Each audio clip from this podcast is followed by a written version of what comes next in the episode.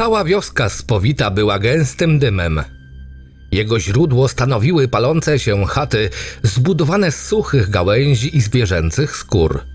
Zewsząd słychać było złowrogie odgłosy, rżenie koni, szczekanie psów, płacz dzieci, wypełnione bólem krzyki kobiet i mężczyzn. Na gliniastym placu stanowiącym centrum osady, sparaliżowany strachem, stał pięcioletni chłopiec. Jego jedyne odzienie stanowiła skromna przepaska biodrowa, a pyzata buzia pokryta była czerwonym i niebieskim pigmentem układającym się w rytualne wzory. Na twarzy dziecka malowało się przerażenie. Szkliste oczy były szeroko otwarte, usta zaciśnięte w cienką, poziomą linię, na spocone czoło opadały przetłuszczone stronki hebanowych włosów.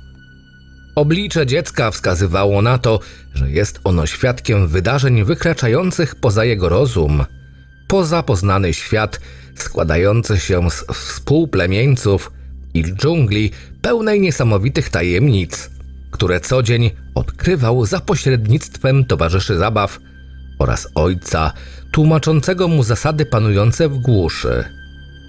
Praca chłopięcego umysłu została wstrzymana przez obrazy składające się jedynie z nieznanej mu dotąd brutalności i perwersji, paraliżującej go, wstrzymującej wszelką reakcję, podjęcie jakiegokolwiek działania.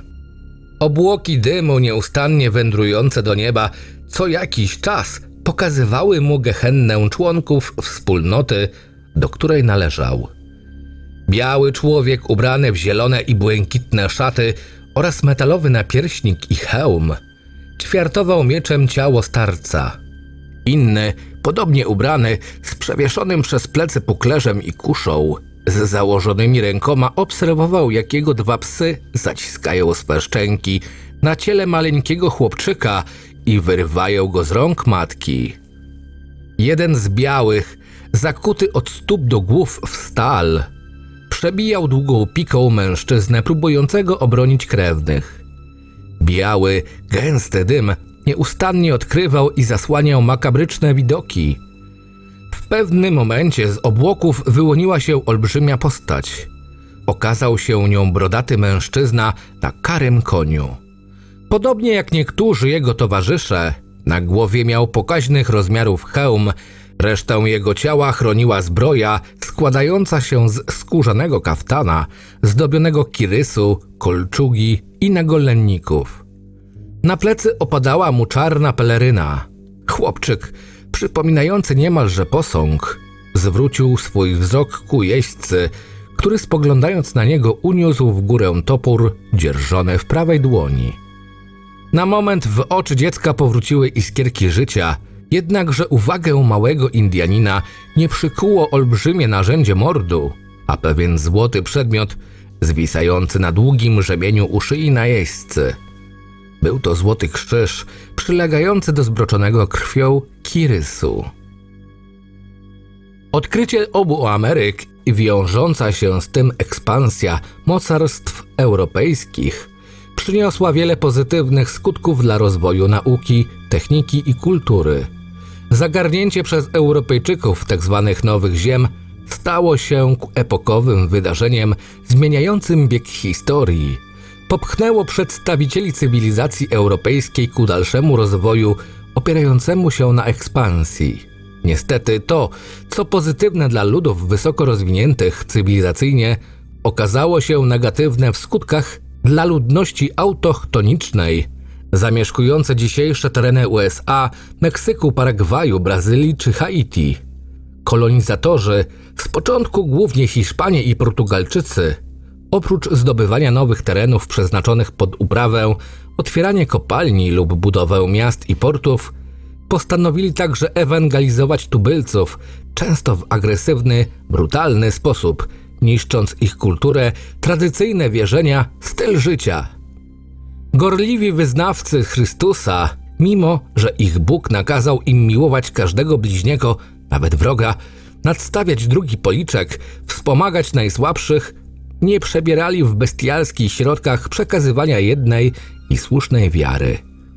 Do krwawych metod ewangelizacyjnych Niekiedy uciekali się także duchowni, którzy dzięki królewskim nadaniom i prawu funkcjonującemu na nowo zdobytych terenach dostawali w swe posiadanie ziemie zwane encomiendą, na których do niewolniczej pracy zmuszano Indian nienawykłych do ciężkiej pracy.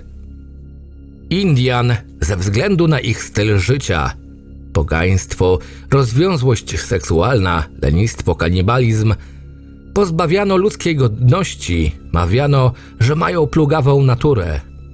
Część kolonizatorów była zdania, iż należy siłą pokazać potęgę białego człowieka i zmuszać ich do przyjmowania chrześcijaństwa.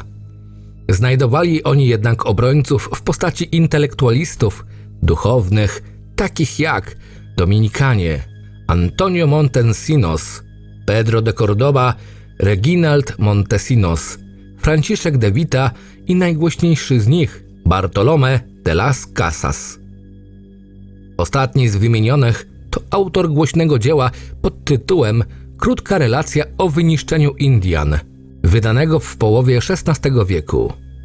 W tejże rozprawie Las Casas staje w obronie pierwotnych mieszkańców Ameryki Południowej i Środkowej, przedstawia bestialskość konfiskadorów podających się za chrześcijan, wierne sługi Boże. Wedle relacji Las Casasa, wielcy właściciele ziemscy siłą zaprzęgali do roboty w polu Indian, nieprzyzwyczajonych do całodziennej, wyczerpującej pracy. Najsilniejszych z mężczyzn posyłano do kopalni, gdzie zajmowali się wydobywaniem drogocennych kruszców. Powodem śmierci zniewolonych Indian, oprócz ciężkiej pracy i chorób, był straszliwy głód – Panowie ziemscy odnosili się do nich o wiele gorzej niż do zwierząt hodowlanych, nie dbając o wystarczające racje żywnościowe. Mimo to los spotykający Indian pracujących na polach i w kopalniach możemy nazwać łaskawym w stosunku do ich pobratymców, którzy padli ofiarą najazdów konkwistadorów na osady. Konkwistadorzy nie oszczędzali nikogo. Ich ofiarą padali silni, stawiający opór mężczyźni, kobiety, dzieci i starcy. Dominikanin opisuje, że europejscy agresorzy pastwili się nawet nad ciężarnymi kobietami, rozpruwając im brzuchy i wydobywając z nich płody. Starsze zaś dzieci były porywane i podobnie jak dorośli, wykorzystywano je do niewolniczej pracy, zaś małe oseski nabijano na piki, roztrzaskiwano o skały i podtapiano w rzekach. Oprawcy Indian lubowali się w poniżaniu lokalnych władców, gwałcąc im małżonki. Był to straszliwy cios dla dumnych wodzów i wojowników. Tracili oni wtedy swój honor, jeżeli nie zostali zamordowani przez konfiskadorów oraz nie potrafili dokonać zemsty, udawali się na samotną tułaczkę albo popełniali samobójstwo, nie mogąc znieść hańby. Całe indiańskie osady stawały się materiałem do organizowania sportowych zawodów polegających na przepołowieniu jednym cięciem człowieka lub nabiciu na włócznię jak największej ilości Indian. Autochtonów także wieszano i palono na stosach. W krótkiej relacji o wyniszczeniu Indian możemy znaleźć informacje o tym, jak to krwawi ewangelizatorzy podpalali jednocześnie 13 skrępowanych Indian, mówiąc, iż robią to na chwałę dwunastu apostołów i ich mistrza, Jezusa Chrystusa. Zdarzało się, że ocalonym po masakrze Indianom odcinano obydwie dłonie i puszczano wolno. Los, jaki ich spotkał, miał stanowić ostrzeżenie dla innych plemion, aby nie podejmowały odwetowych powstań zbrojnych. Europejczykom udało się pokonać różnorakie plemiona nie tylko ze względu na posiadanie lepszego opancerzenia, broni białej i palnej, ale również dzięki wykorzystaniu koni i psów. Obydwa rodzaje zwierząt w oczach Indian południowoamerykańskich były demonami, nie znali ich wcześniej. Sądzili nawet, że jeździec i koń tworzą jedną, nieśmiertelną istotę. Należy pamiętać, że zetknięcie się Europejczyków z ludnością zamieszkującą obie Ameryki nie owocowało jedynie ciągłymi, wyniszczającymi walkami, niewoleniem tubylców. Misjonarze wywodzące się z różnych zakonów Dominikanie, Hieronimici, Augustianie, Franciszkanie tworzyli osady dla Indian, czasami o bardzo utopijnych programach, założeniach, bo opierających się na wspólnotowej, uczciwej pracy i sprawiedliwym podziale dóbr. Duchowni zajmowali się również nauczaniem indiańskich dzieci, organizowali w osadach misyjnych pokaźne księgozbiory z woluminami, między innymi o tematyce filozoficznej i teologicznej, a przede wszystkim opisywali bogatą tradycję, kulturę Indian, stając się dociekliwymi antropologami. Opracowano na podstawie krótka relacja o wyniszczeniu Indian Bartolome de las Casas, Warszawa. Czytał Krystian Kieś.